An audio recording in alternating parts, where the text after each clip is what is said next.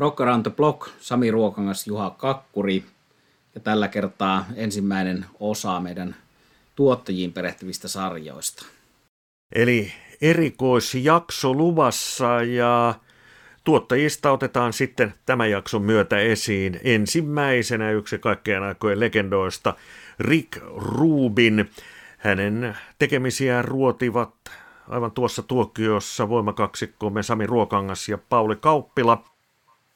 Mitä omia ajatuksia minulla on Rick Rubinista, niin allekirjoitan tuon, minkä äsken sanoin, yksi kaikkien aikojen legendoista tuottaja Saralla ja omia suosikkiani hänen tuotannostaan ovat esimerkiksi nämä sitaadessa vanhan Johnny Cashin levyt, eli ikään kuin tuo Johnny Cashin uusi ura, kolmas elämä vanhana miehenä.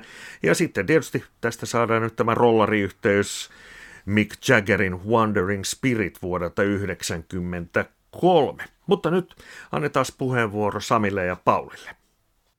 Rock Around the Block, Sami Ruokangas ja Pauli Kauppila studiossa seurassanne. Ja tämä on Rock Around the Blockin podcastin ensimmäinen tuottajajakso. Meillä on legendaarinen tuottaja täällä. Annan ystävää Paulin esitellä tämän meidän tuottajavieraamme. Joo, meidän ensimmäinen tuottajavieraamme on Rick Rubin, kukas muu.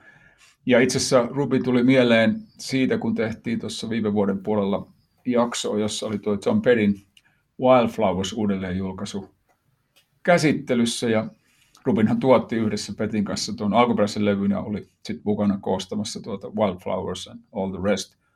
Petin kannalta postyymiä levyä, jossa on mukana siis kaikki alun perin tuossa Villikukat kokoelmaan tuon pelin itse haluamat kappaleet sitten myös tosi mielenkiintoisia demoversioita niistä.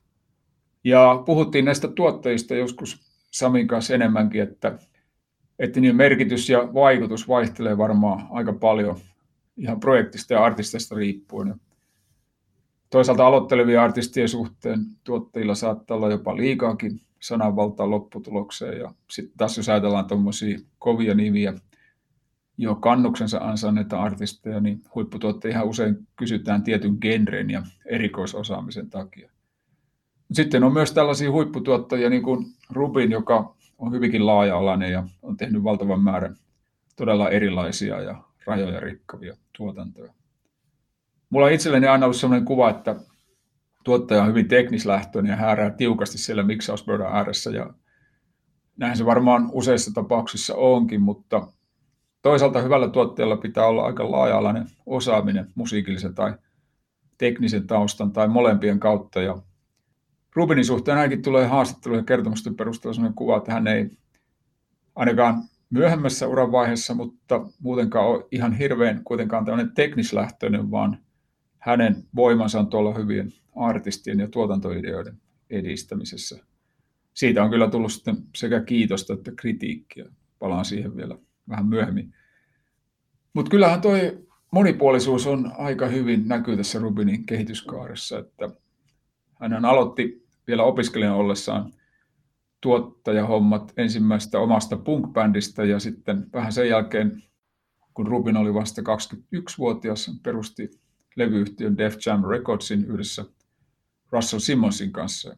Simmons oli vähän vanhempi, oli jo mukana ammattilaisessa musiikkibisneksessä, mutta Yhteistyö lähti hyvin liikkeelle. Simon on todennut tunnistaneensa Rubinissa lahjakkuuden ja ensimmäinen tämmöinen merkkiteos oli ehkä Rubinin ideana lähtenyt tuotanto, missä Run DMC teki version Aerosmithin Walk This Way-kappaleesta. Ja myös tuo Beastie Boys ja heidän uransa käynnistys oli, tai siis vahva kaupallinen menestys oli Rubinin ohjausta. Def Jam oli leimallisesti hip-hop-yhtiö, mutta senpä takia oli aika monen yllätys 1986. Rubin tuotti Slayerin Raining Blood-albumin. Ja sen menestyksen myötä Rubin itse asiassa irrottautui Def Jamista. Perusti American Recordings-yhtiön.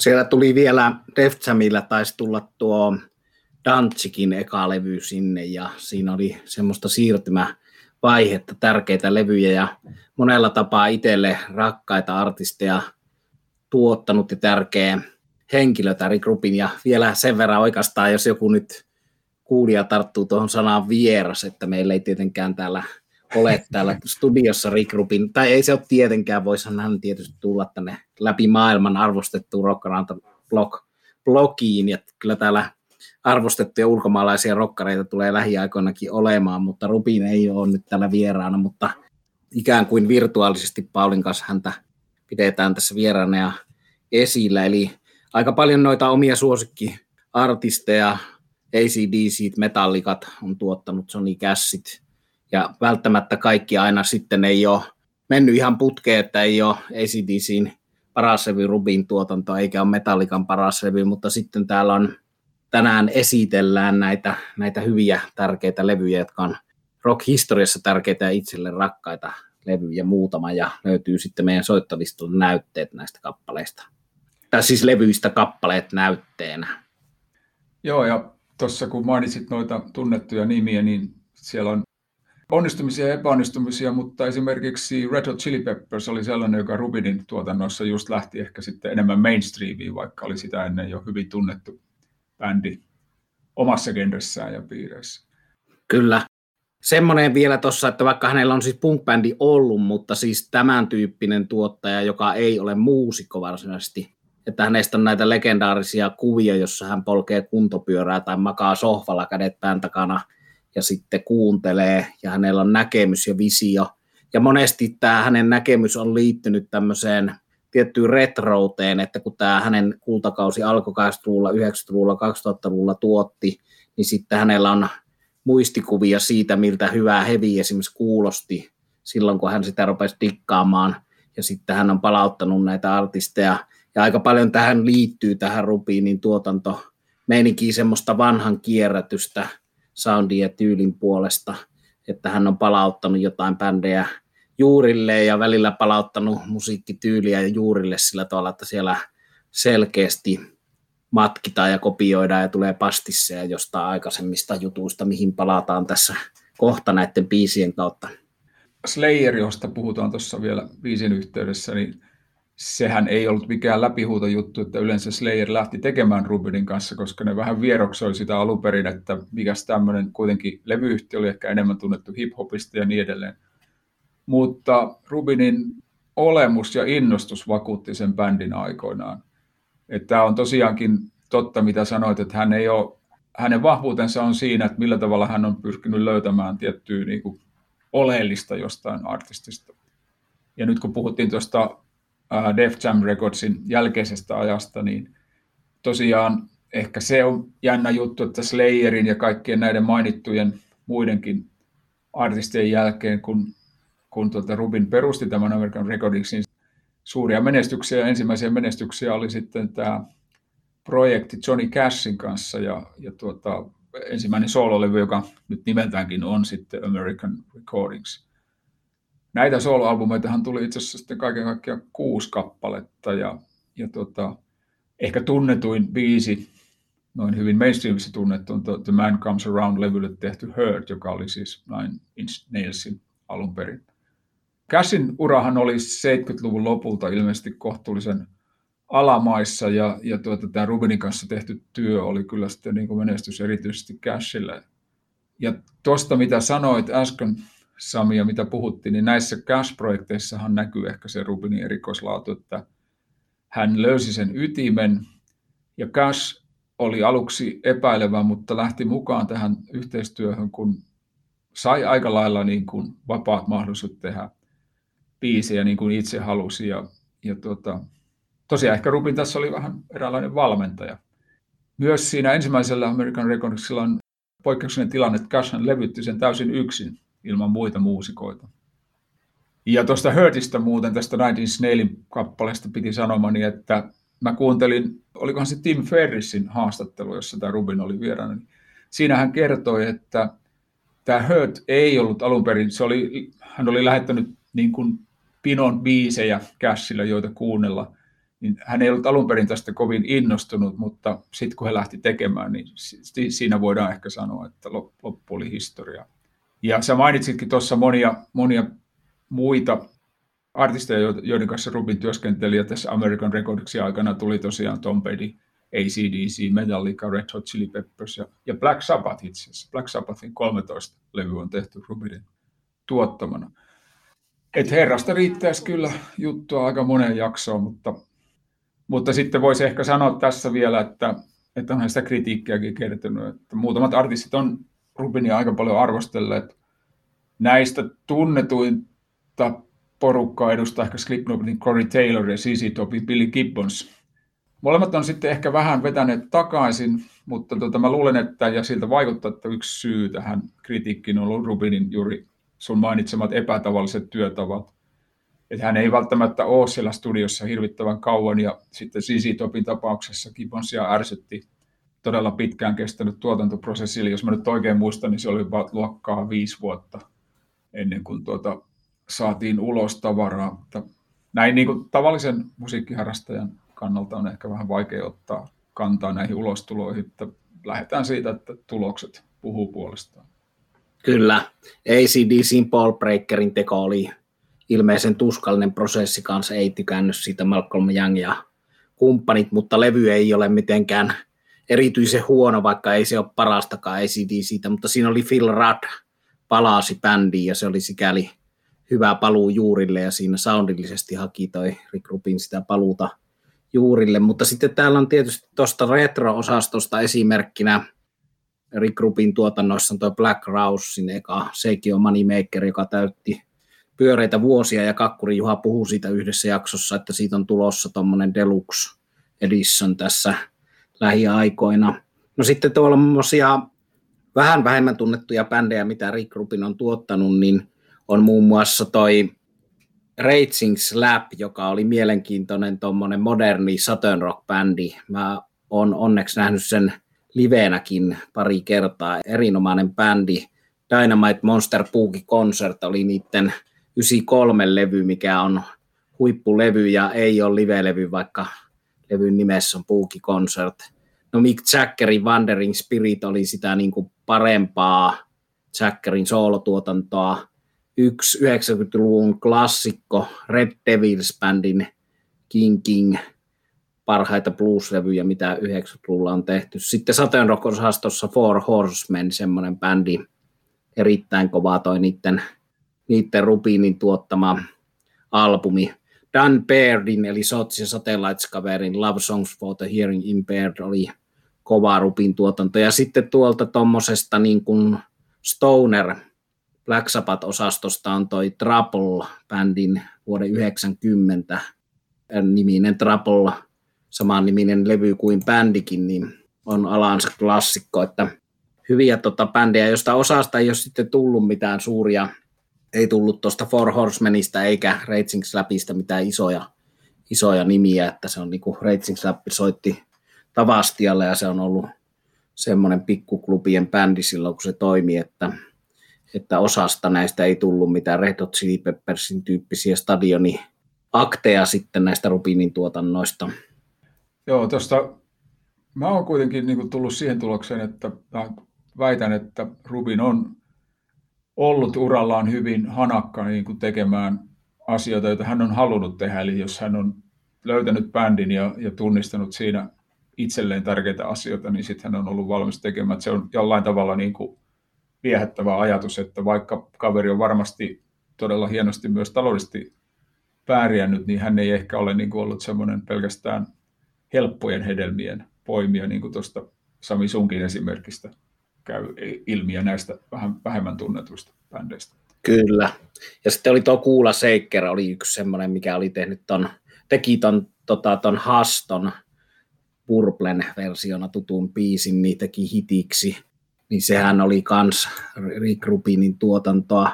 Eli siinäkin on tuommoista vanhan kierrätystä osittain, niin kuin täällä on tota tietynlaista retroilua, mutta sitten jotain bändejä, jos ACDCin kanssa tehtiin vain yksi levy, niin sitten on tosiaan Slayer on tehnyt monta levyä. Kolme. Rubinin ohjeistuksessa ja se on, se on joilla, joidenkin kanssa jatkunut, jatkunut pitempään, mutta sitten nämä tämmöiset käänteen tekevät, mihin voitaisiin biisien kautta lähteä meneen, menee esimerkkeihin, niin neissä ei ole kysymys pelkästään mistään vanhan kierrätyksestä.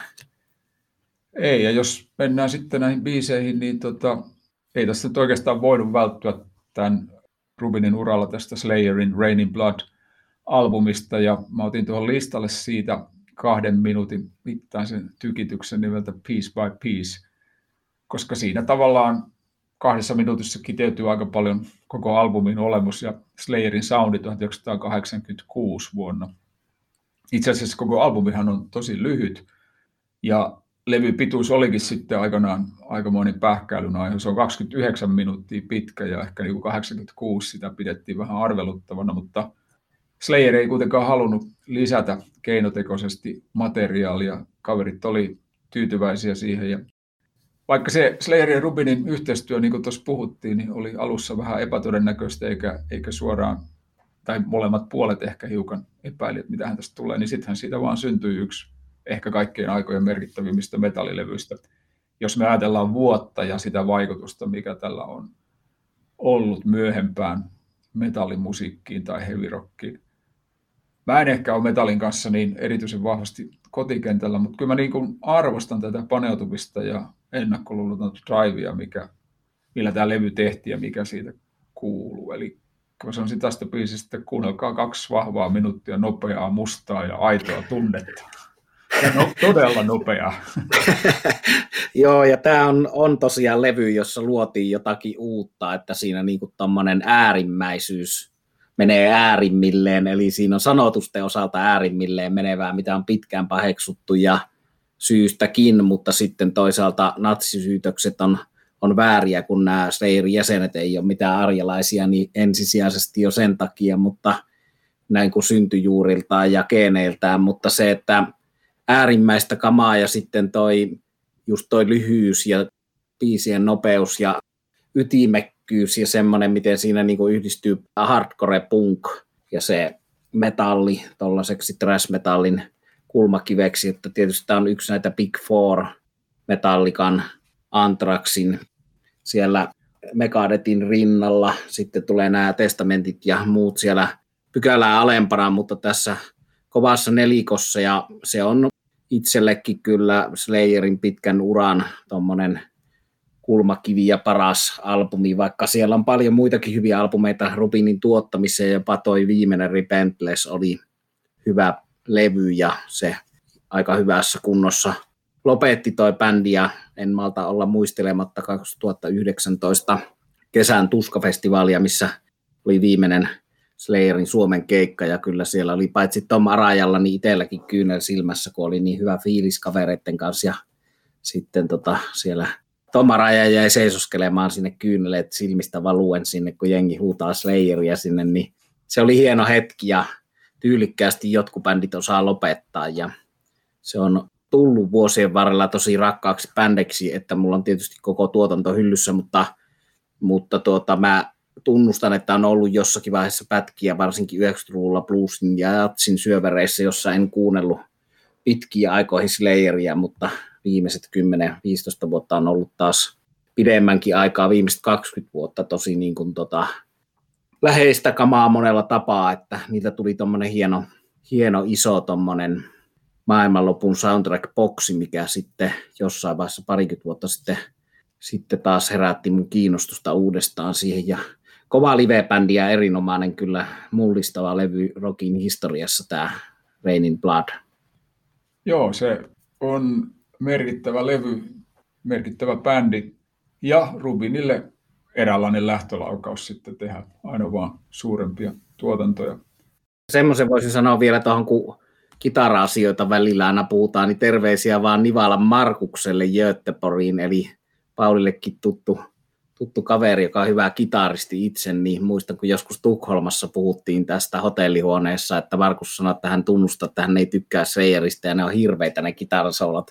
Niin mä sanoisin ehkä kaikella kunnioituksella tuota, Jeff Hannemani edesmennyttä kitaristia ja Kerry Kingiä ja Gary Holttia Exoduksen miestä, joka tuli tähän sitten Jeff Hannemanin tilalle, niin kaikella kunnioituksella, että ne on hirveitä, onkin ne soolot, mutta niiden on tarkoituskin olla hirveitä. se on tavallaan se osa sitä tota, jutun ideaa, että ne kuulostaa hirveältä ja se on sitä äärimmäisille vietyä hirveyttä.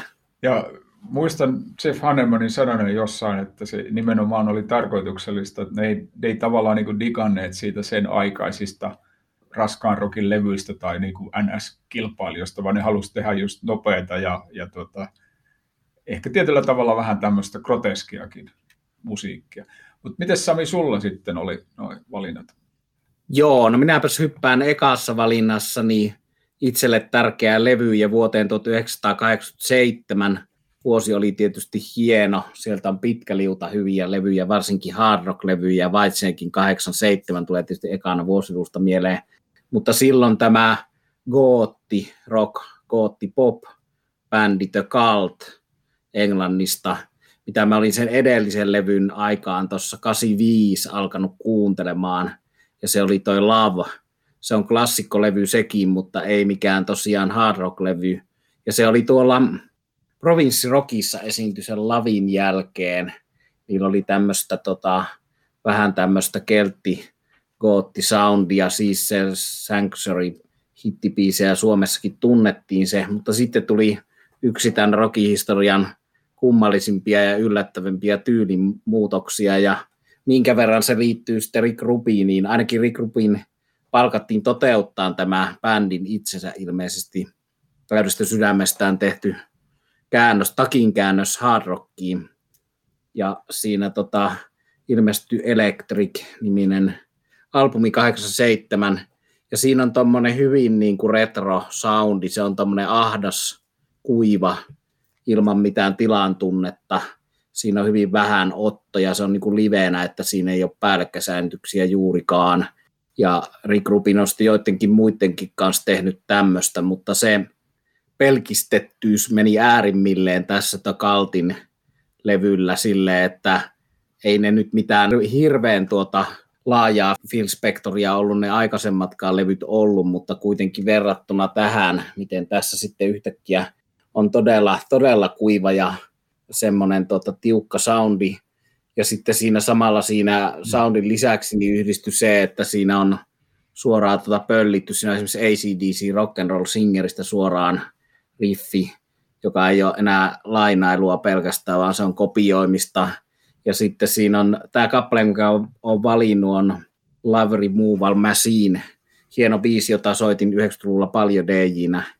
Oli aikoja, että en, en soittanut DJ-keikkaa, että en olisi tätä soittanut ja aina sitä jengi dikkas. Ja tämä on tämmöinen rollaripastissi, suoraan niin kuin Start Me Up riffillä pyörivä, jossa sitten on tampuriini ja sopivasti tuommoiset tuommoiset pelkistetyt rytmielementit, justiin toi tampuriini ja tuommoiset, jos Blue Oyster Cultilla oli, oli tota kaupel, niin sitten täällä on tämmöisiä, tämmöisiä pelkistettyjä efektejä, mutta hieno biisi, ja tämä nyt ei ole suoraan Start Me Up, mutta selkeästi rollareille velkaa, ja sitten tuossa Electric-albumilla on ihmeellinen myös se, että siinä on toi Born to be Wild, joka on ollut siinä kohtaa jotenkin niin tota, epämuodikas biisi kuin olla ja voi, että, että siinä tuli vähän niin kuin semmoista parodia meininkiä mieleen, että onko nämä kaverit ihan tosissa, että ne soittaa Born to Wildia, mutta siis se oli täysin tota, tämmöinen kummallinen antiteesi sille semmoiselle laajalle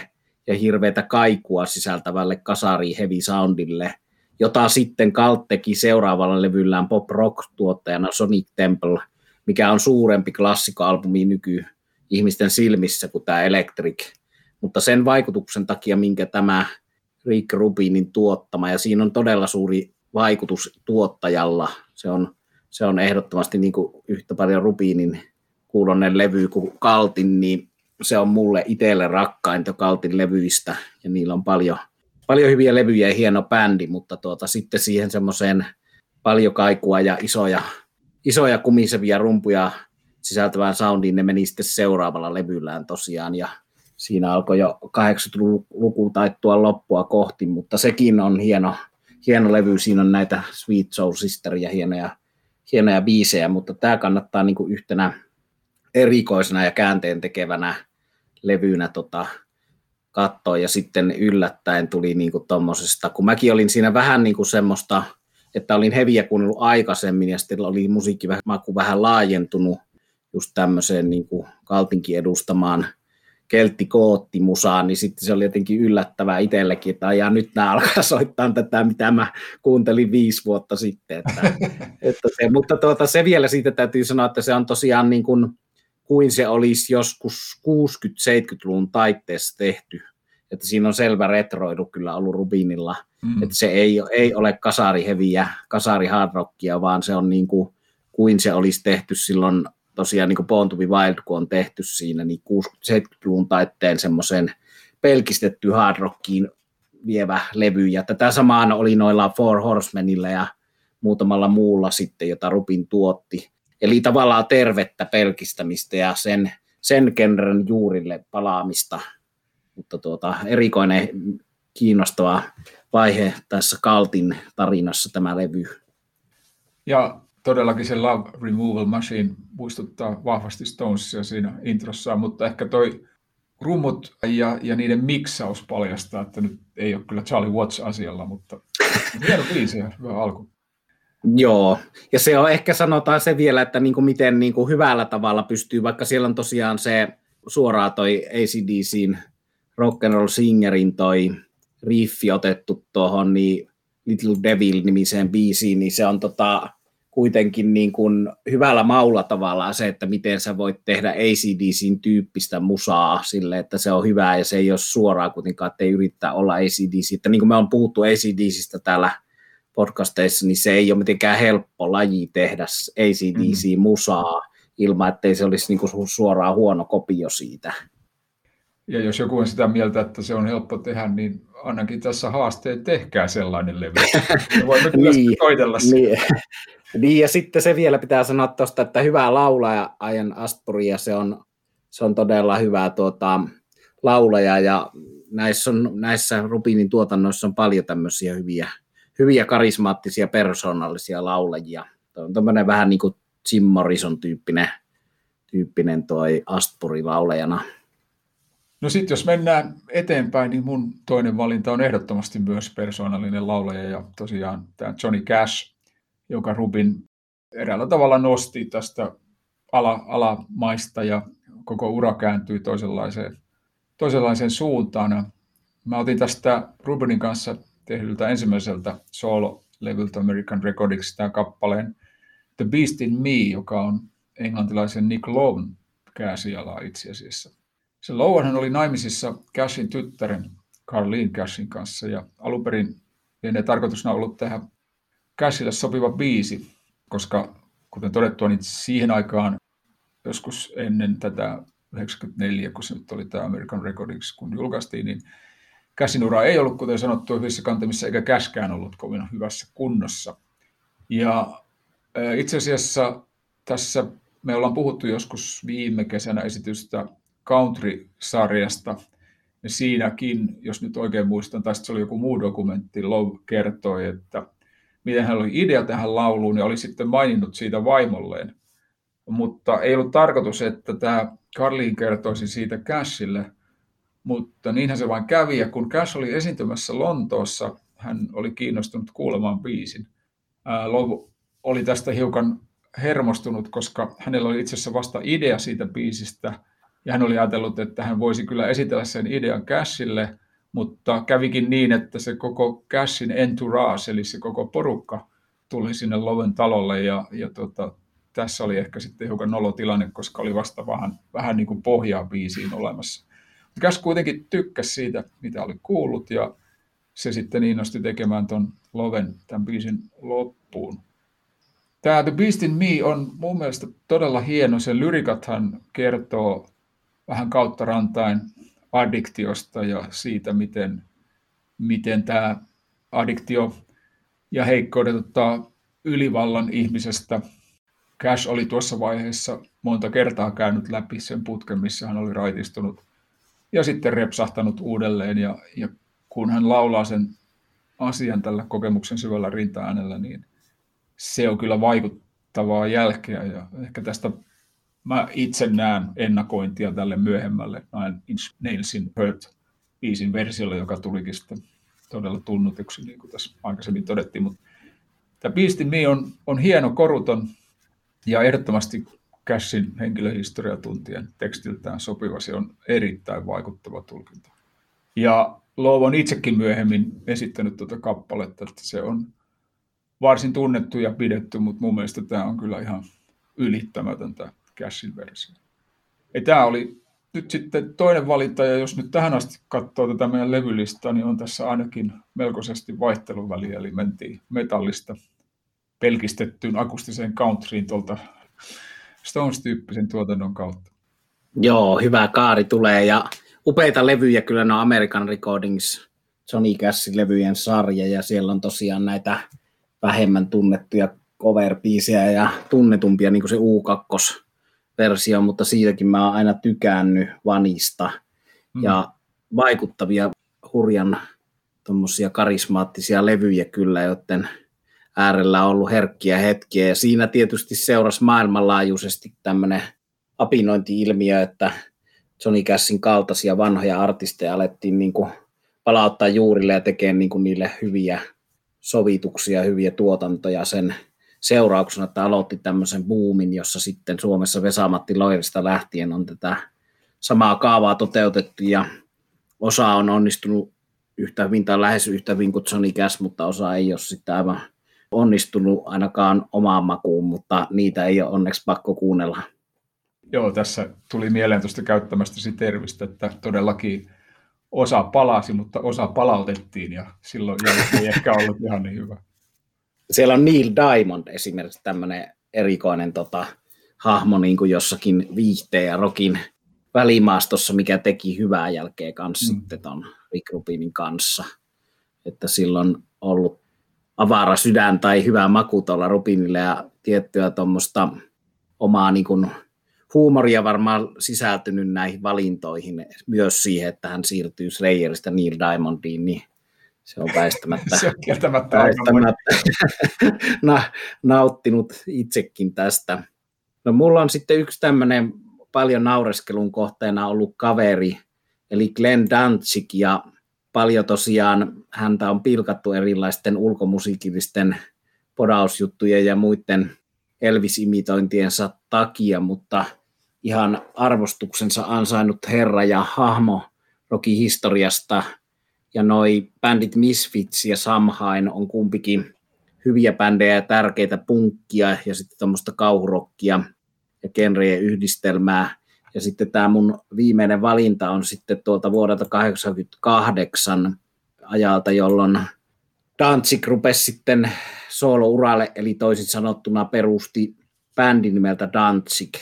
Ja ensimmäinen levy ilmestyi silloin, ja siellä on toi Mother on toi biisi, ja siitä tulee mulle ja monelle mieleen TV-sarja Beavis and Butthead. Että vaikka tämä tuli 80-luvun lopulla tämä biisi ja tämä levy, niin se oli Beavisissä ja Buttheadissa tosi paljon esille ja tämä oli yksi niitä, jotka sai sen, sen parivaljakon hyväksynnän, että siinä sarjassa oli paljon kysymys siitä, että sen ajan niin kuin, musiikki-ilmiöille irvailtiin ja, ja pilkattiin. Ja tässä on samanlaista täysin samanlaista tuotantoa ja ilmiötä kuin tuon Kaltin kohdalla, eli myöskin tuommoinen Jim Morrisonin kautta tuleva karismaattinen voimakas lauleja, bluesjuuret, mitä en ehkä tuossa riittävästi äsken maininnut, että sen Kaltissa oli sen hard rockin rinnalla selvät blues ja blues rock vipaat ja vaikutteet, ja sitten tämä Danzig punkkari, kauhurokkari tekee yhtäkkiä tällaista niin kuin blues rock heviä, hyvin erikoista ja kiinnostavaa ja siihen aikaan erilaista. Ja sitten siinä on myös tuommoinen niin pelkistetty niukka soundi, mikä on tosi hyvin kestänyt sitten aikaa. Se on itse asiassa paremmin kestänyt Danzigin ekalevyn soundit ja tämän Mother Piecein soundit, kun, kun toi Kaltin vuotta aikaisemmin tehty, että siinä se retroidu puskee pintaan, mutta Danzigkin on ihan todella hyvin kestänyt aikaa ja se on, se on rankkaa, hyvää kamaa edelleen ja tietysti kulunein näistä biiseistä, mutta mä ajattelin, että se on nyt sen verran viime vuosina unohdettu jo koko Danzig, että vaikka Elvis Cover-levyn teki tuossa ja tekee musiikkia edelleen ja bändikin toimii, mutta, mutta niin kuin, että häntä on niin kuin aihetta nostaa vähän hyvässä mielessä esiin, että, että oli tosiaan kovia levyjä nämä Rubinin tuottamat Danzigit ja ne kaikki senkin bändin American Recordingsit on, on kovia, että sitten pikkusen taso laski jossakin vaiheessa kyllä myöhemmin ja ihan tämän Rubin tuotantojen tasolla ei ole päässyt koskaan enää sen jälkeen, mutta hieno bändi ja toi pelkistettyys, tietty niukkuus ja semmoinen, missä niin on vaan rummut, kitara, passo ja hyvä laulu ääni, niin se on tehokasta kamaa ja se on tyypillistä Rick Rubinia sitten kaikkien näiden tuotantojen osalta, että jos Sony Cassissa mentiin pelkkään mieheen ja kitaraan, niin sitten heavy bändissä saa niitä, että siellä ei ole sataa kitararaitaa, vaan siellä on ihan niin kuin studio live-tyyppistä ratkaisua ja tämmöistä synkkää ja tummaa tietysti tuommoiselta levyn kanssa Imakolta ja Dantsikin hahmon puolesta synkkää ja tummaa, että tähänkin liittyy tuommoinen kauhu ja gootti juttu, niin kuin monesti näihin Rubinin tuotantoihin. Jos Johnny Cash on mies mustissaan, niin tämä Dantsikkikin on sitten sitä samaa tummin pukeutunutta synkkyyttä, ja se on ihan tyylikästä, että niillä on tämmöinen yhdistävä tekijä sitten sanotuksellisesti ja imakollisesti monilla näillä Rick Rubinin tuotannoilla. Ja siltä osin meidän ympyrä sulkeutuu tässä, että Glenn Danzig on tehnyt Johnny Cashille tämmöisen Tööttiin nimisen biisin, jonka se on 94 yhdellä näistä American Recordings-levyillä julkaissut Johnny Cash. Eli paitsi, että oli U2 ja Nine Inch Nailia, niin Glenn Danzig, joka oli tehnyt aikaisemmin Roy Orbisonillekin biisin, niin on tehnyt tämmöisen, jonka Johnny Cash levyytti. Ehkä mä sanoisin tähän Danzig-osastoon sen, että kuunnelkaa pitkästä aikaa, että mulle itselleni oli hyvin tämmöinen antoisa ja hyvä fiiliksinen kokemus kuunnella pitkästä aikaa näitä ensimmäisiä Danzigin levyjä, että on kyllä erinomaista ja erikoista kamaa. Ja jotenkin ton gootti ja kauhu imakon takia ei niin kuin aina tule mieleen, että kuinka bluesia tämä oli tämä musa. Ja se, että siinä esimerkiksi tällä ensimmäisellä Danzigin levyllä on The Hunter-niminen biisi, joka on kyllä pantu härskisti omiin nimiin, mutta se on siis Albert Kingin Hunter, joka on tavallaan Freen version kautta kierrätetty.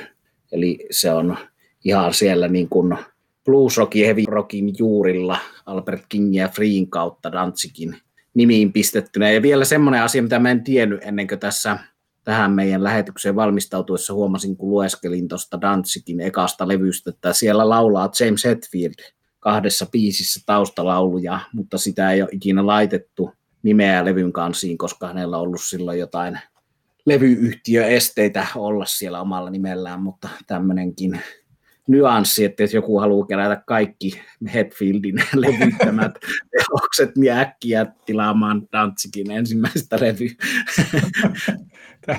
Täytyy todeta tähän loppuun, että sikäli hauska valikoima tässä listalla, että vaikka ei ollut tarkoitus, niin meillä itse asiassa aika tummissa sävyissä pysyttiin koko matka. Ja ei se tummuus nyt ole pelkästään niin kuin Rubinista kiinni, vaan näin sattui tällä kertaa. Kyllä, pukeudutaan itsekin mustiin ja Ehdottomasti. tämmöinen yöpuolen tunnelma on aivan hyvä, hyvä tähän tämmöiset synkät ja tumman siniset bluessävyt ja ihan selkeä musta väri. Mutta ehkä me joudumme jopa joskus palaamaan Rick Rubiniin, ei nyt lupaile, aika kovasti tulee kaikkia suunniteltua innoissaan aina ja lupailtua, mutta saattaa olla, että Rick Rubininkin joudutaan palaamaan, mutta ainakin meillä on jo lista muita merkittäviä ja itselle rakkaita levyjä tuottaneita tuottajia, joita me tullaan käsittelemään jatkossa, että jos hyvät tuottajat ja niiden kautta hyvä musiikki kiinnostaa, niin kannattaa pysyä kuulolla ja tosiaan kuunnella tämä meidän tämänkertaisista näytepiiseistä koostuva soittolista. Annan vielä Paulille sanan tähän loppuun. Joo, intoillaan tuottajista jatkossakin ja se on itse asiassa aika mielenkiintoista, koska sitten verrattuna johonkin yksittäiseen artistiin, niin aika monen meidän nyt listoilla olevan tuottajan arkistosta matkalta löytyy hyvinkin erilaisia teoksia ja on tosi jännä niin kuin katsoa historiaan, että miten asiat on kehittynyt, miten artistit on kehittynyt ja mikä vaikutus tuottajilla on ollut. Ja paljon löytyy hyvää musiikkia. Me ei olla vielä käsitelty kaikkea, ehkä pikkuhiljaa. Monestihan tuommoinen klassikko-tuottajan ura on edennyt sille, että on ensin saattanut olla äänittäjä, miksannut, äänittänyt, live-keikkoja miksannut ja sitten tullut siitä siihen tilanteeseen, että joku bändi pyytää tuottamaan levynsä ja mielenkiintoisia tarinoita. Näin Rick Rubinin ura ja tekemisiä ruoti voimakaksikko Sami Ruokangas ja Pauli Kauppila. Tässä tämänkertainen Rock Around the Block podcast. Minä olen Juha Kakkuri, kiitos kuuntelusta.